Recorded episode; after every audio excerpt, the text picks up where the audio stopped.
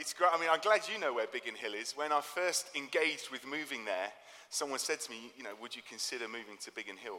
And when I text my wife, I said Burgess Hill. So, I mean, I, even I didn't know where we were meant to be going. Um, it's so good to be with you. It really is. And I bring greetings from New Life Church in Biggin Hill.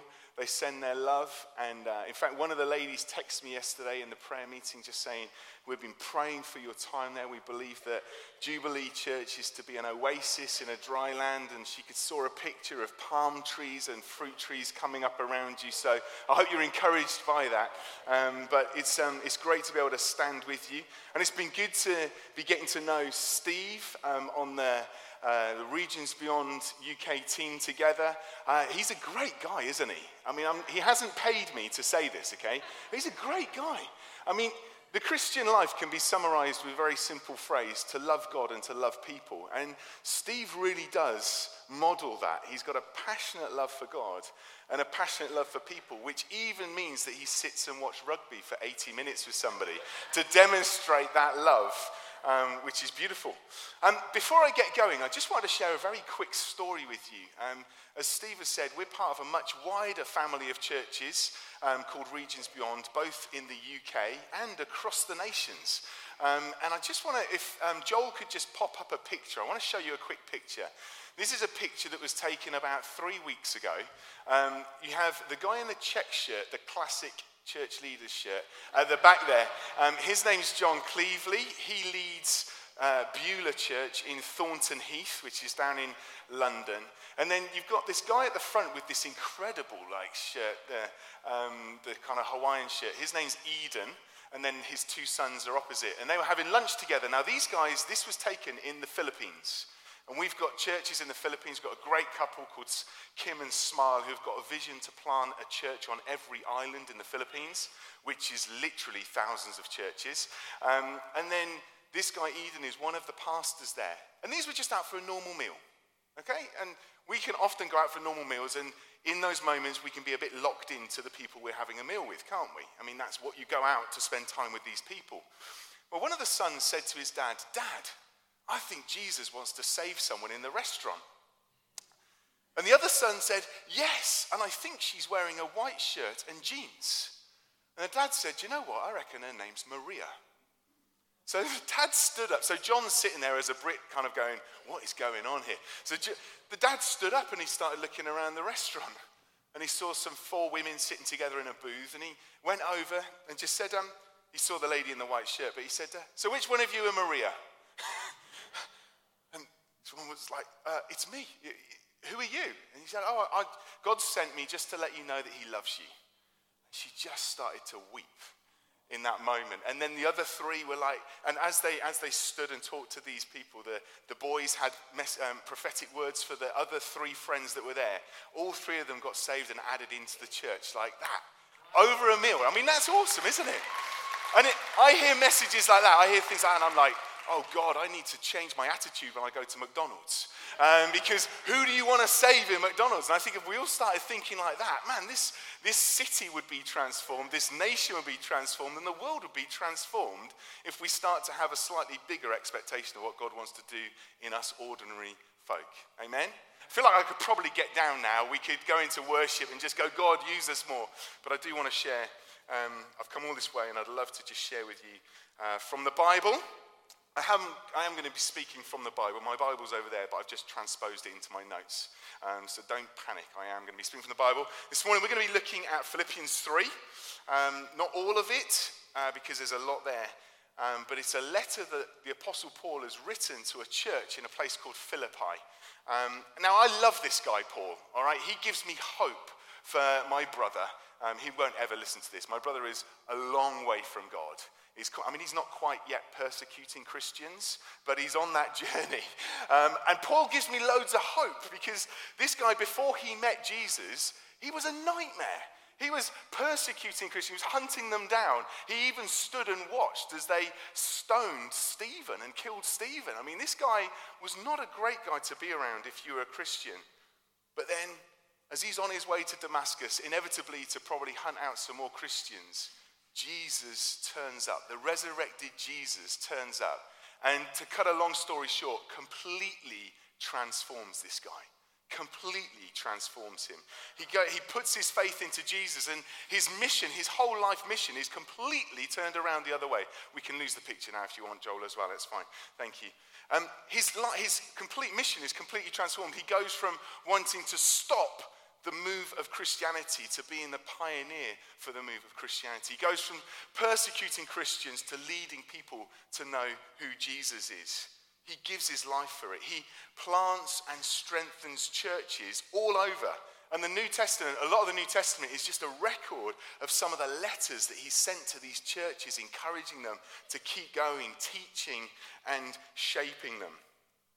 Now, this letter, the, the letter to the Philippians, was written quite a, quite a long time into his, into his life. It was uh, 27 years after he got saved he wrote this letter to Philippians. So he's already written to the Galatians and the Thessalonians and the Corinthians and the Romans.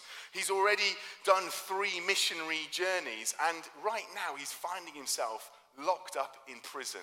I won't ask for a show of hands, but some of us know exactly what that's like. This guy is, he's already achieved so much in his Christian life. It would be tempting to kind of go, man, look at all of the good that I've done He's gone from being an enemy of the kingdom of God to being an absolute um, pioneer of the kingdom of God. And he's accomplished so much stuff. And yet, he writes in Philippians 3, verse 12, Not that I have already obtained all of this, or I've already arrived at my goal, but I press on to take hold of that for which Christ Jesus took hold of me.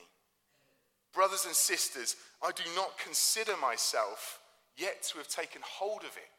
But one thing I do, forgetting what is behind and straining toward what is ahead, I press on toward the goal to win the prize for which God has called me heavenward in Christ Jesus. Having already done so much, having already accomplished so much, he's not ready to quit yet. He's not ready to sit back and admire his life's work. He's got a sober awareness of his maturity and his faith. And he's like, I've not arrived yet at my goal. I've not arrived at my goal. I want to take hold still of what Jesus has taken hold of me to continue to do, to fulfill all that Jesus wants me to fulfill. So there's an encouragement. None of us have arrived at our goals yet. Have you arrived at your goals yet? I've not arrived at my goal yet. And he's straining forward. He wanting to press on to win the prize. He's a driven man. He's ambitious in God. He recognizes that when he put his faith in Jesus, it was so much more than just fire insurance. In his letter to the Philippians, he Paul says to them, Look, stand firm, run the race, work, labor in Christ. Because there's an ongoingness in our faith.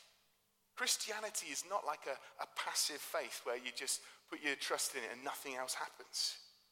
And I'm sure I'm not the only one guilty in this room of using that kind of piffy phrase, let go and let God. Just, just let go and let God. I, I've been guilty of saying it myself.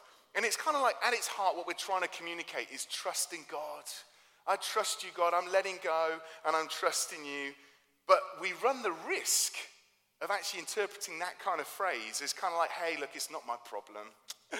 Uh, I don't need to do anything. It's all down to you, God. I just letting you go. I'm just here for the ride, God. It's great. I'm loving it.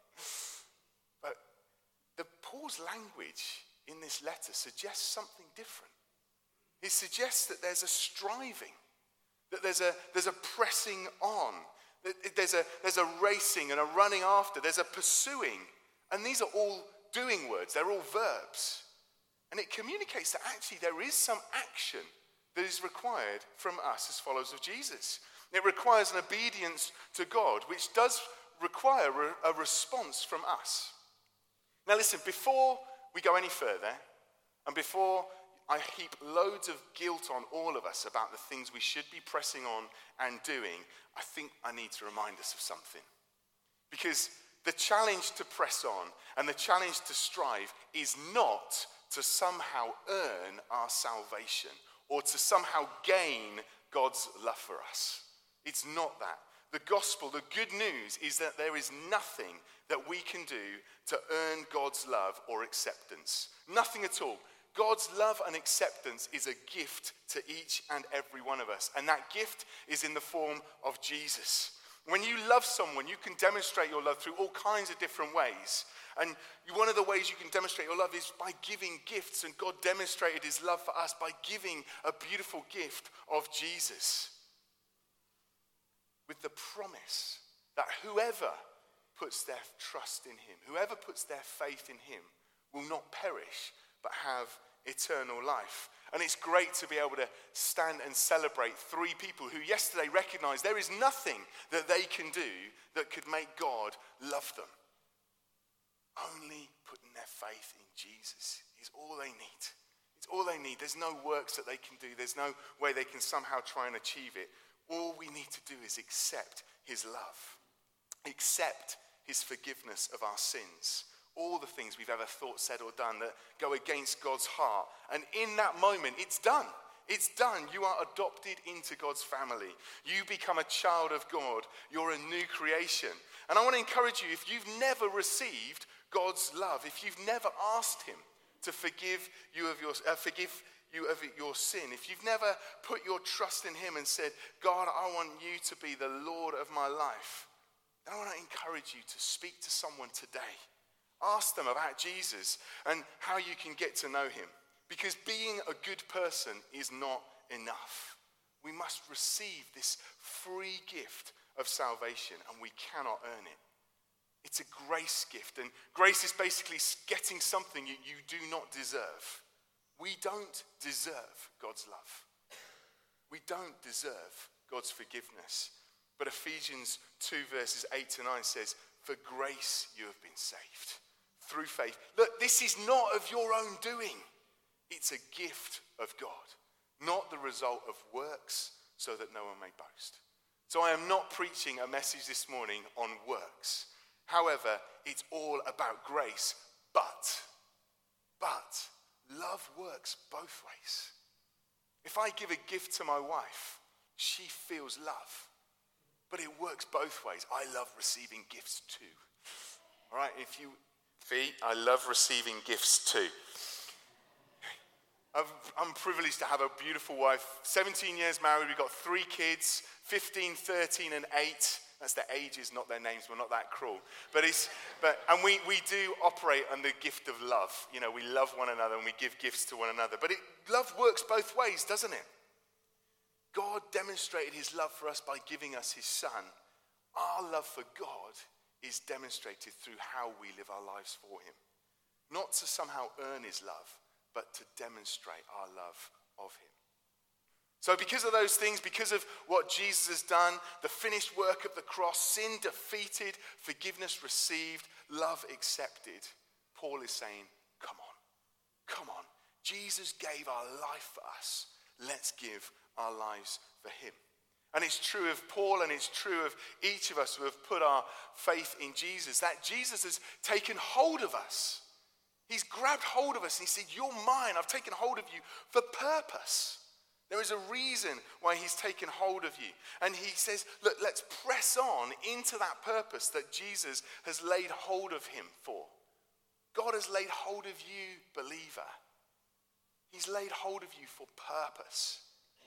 And whether that was 40 years ago or whether Paul's whole life, from the point of his conversion, when Jesus got hold of him, when Jesus took hold of Paul, his whole life was a passionate longing after Jesus.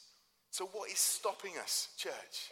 What's stopping us from pressing on, from taking hold of that that which Jesus has taken hold of us, from straining toward what is ahead? Now, one of those things that stops us is sin. It's the chains that we were singing about earlier on that, are, that hold us back. Past sin, present sin, sin which has not been dealt with. Now, Hebrews 12, verse 1 says, Let us throw off everything that hinders us and the sin that so easily entangles us, and let us run with perseverance the race which is marked out for us. Now, earlier this week, I saw a meme on Instagram, I think it was, and it said, The devil knows your name and calls you by your sin. God knows your sin and calls you by your name. Because that's what sin does, isn't it? Sin shouts loudly. It shouts and shouts and shouts to try and dull out and try and try and, and, and try and stop you from hearing the whispers of grace that say it's done. It's done. But sin shouts from behind, saying, No, it's not.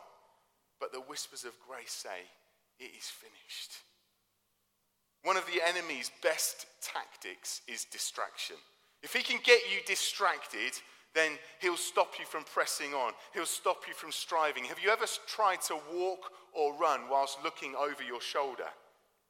It seriously impedes your ability to go in the direction you want to go. I wouldn't suggest trying it whilst running, but if on your way home you want to try and walk in a straight line whilst looking back and being distracted, you, will find your, your course goes off center.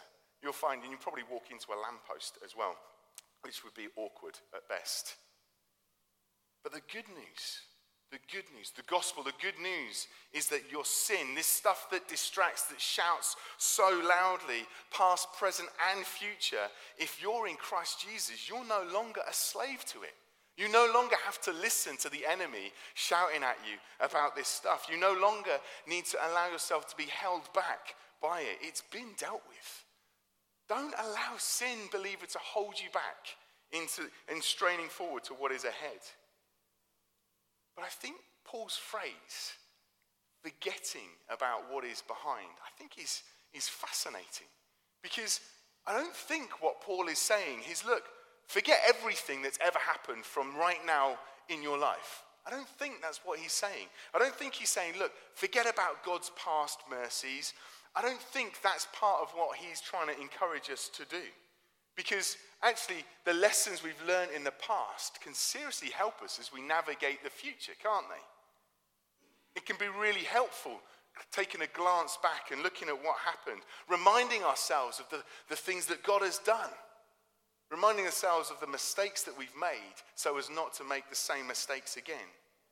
But why is it that he is saying, forget what is behind and press on to what's ahead?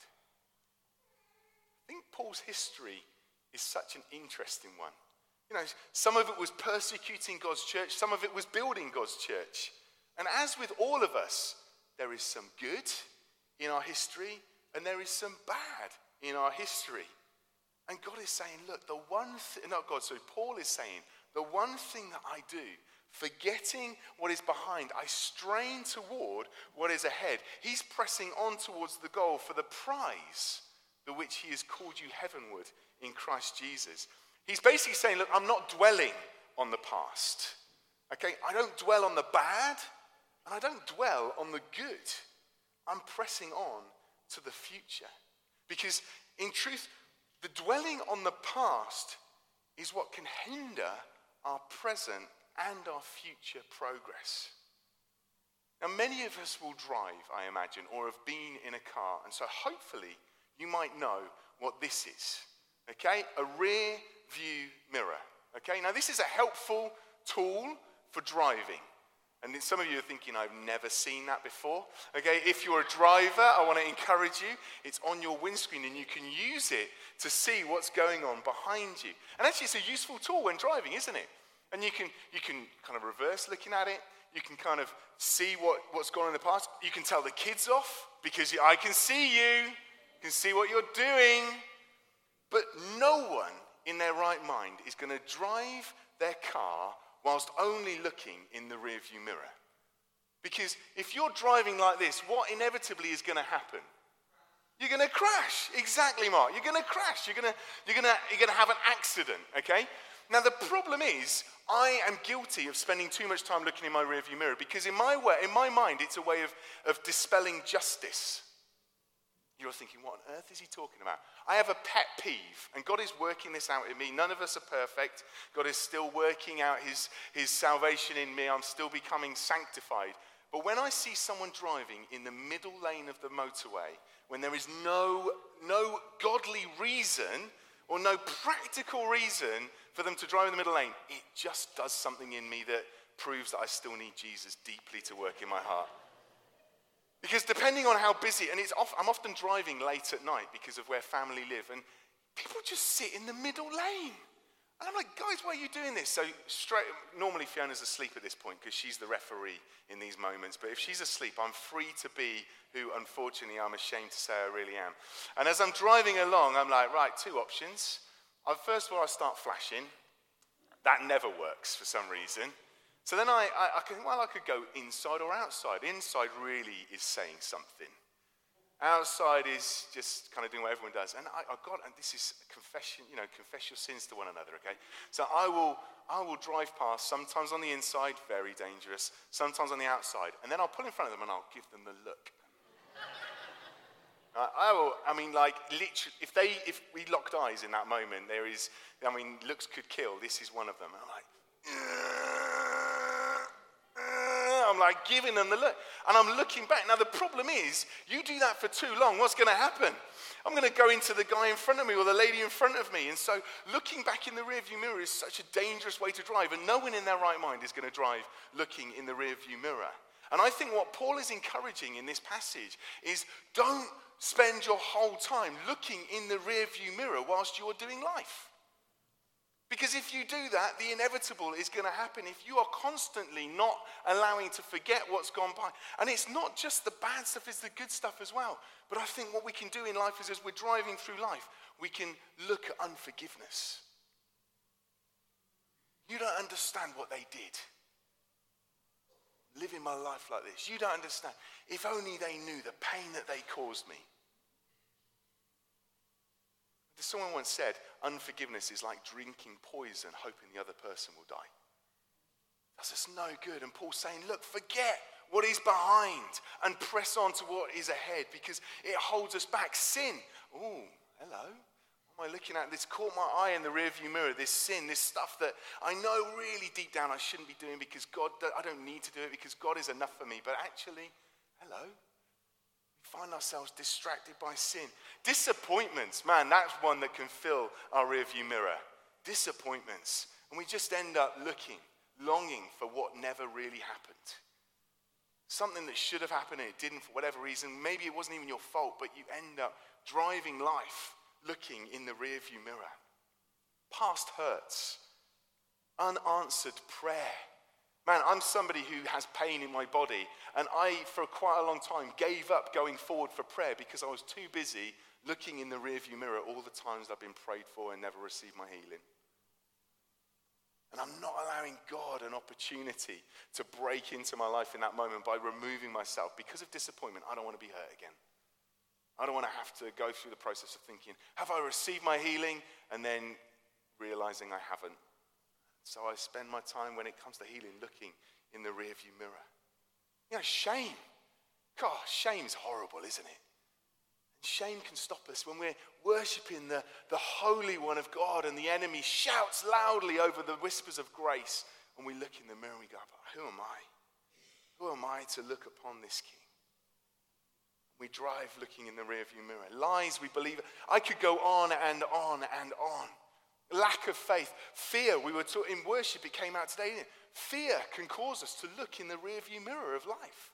I'm not going to drive on there because actually I'm too scared of what has already gone on. And actually, what Paul is saying, there is a journey, there's a future, there's a hope, there's a forget what's gone on behind, trusting God and drive the way He's called you to drive, fixing your eyes on the, the future hope, the future praise. And the, a warning for those of us that have had great times in the past is that you can, has anyone ever been driving and the sun's setting behind you? And you're driving and you glance and you think, wow, look at that amazing sunset. It's so perfectly framed in my rearview mirror. Look at the colors. Look at the way the cloud is. And you can find yourself, even the good stuff. Man, do you remember when the church was like this? Do you remember when this was going on in art, when we earned this money? Do you remember when we went on that holiday? And, you know, and it's okay, a glance is fine. Man, God, you're so faithful. Do you remember when we had that incredible outpouring of your spirit, that one prayer meeting? But if we spend our whole time going, that's what I want, forget, we're not going forward. We're not thinking about what God maybe will want to do in the future, and we get caught up in the rear view mirror. Our comfort zones are a terrible thing to be looking at in our rearview mirror. I, who was it? Maybe it was my wife. Anyway, someone this week I said to them, um, they said, But I, you don't understand, I don't feel comfortable when you, you ask me to pray out loud. And I said, Comfort zones? They're not for believers. Sorry about that. I'm like, you remember comfort zones? Yeah, they, they're, they're those things that are in your rearview mirror, but don't dwell on them. Um, just be pressing on into all that God's going uh, has for us. Now, listen, please don't hear what I'm saying. Uh, what I'm not saying, sorry. Please hear what I'm saying. Don't hear what I'm not saying. Because glancing back in the rearview mirror can be helpful, but I believe our encouragement in Scripture is that we're to cultivate a concentrated focus on the forward, on the goal, on what God still wants to do, and not on what has been done. Because there is a goal, Paul is saying. There is a destination. There is this prize, and the prize is at the end, not at the beginning. The award ceremony takes place after the film has been produced, after the, the race has been run, after the game has been played. That's when the prizes are given out.